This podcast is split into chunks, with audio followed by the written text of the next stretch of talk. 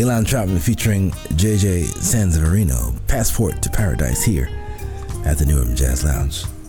The album Brighter Days Ahead, where we also heard Charles Stepney and a debate that's maybe been postponed for a few years. It could be argued that maybe Charles Stepney had the uh, blueprint for the group Earth, Wind, and Fire. We heard the early version of That's the Way of the World. It was actually a demo, it wasn't even a real recording. It was a demo, an idea, a thought they're actually able to capture it and put it on this record. An album called Step by Step, project that recorded 45 years ago that uh, finally made the uh, made the retail store. And the son and daughter are telling stories about their dad as he's making these projects.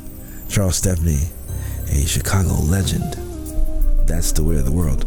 George Duke, late great George Duke on the keyboards there with It's On from the album No Rhyme, No Reason, a compilation record that came out last year. Danny Lerman with uh, Pepper Hot from his uh, latest release. We heard from Lemek on the guitar with uh, Co-Motion. Hope that you enjoy that, and uh, we got one, one, more set for you.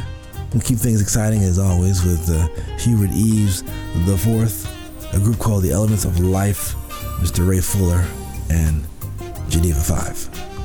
Come on back and hang out with us one more time. This is the New Urban Jazz Lounge.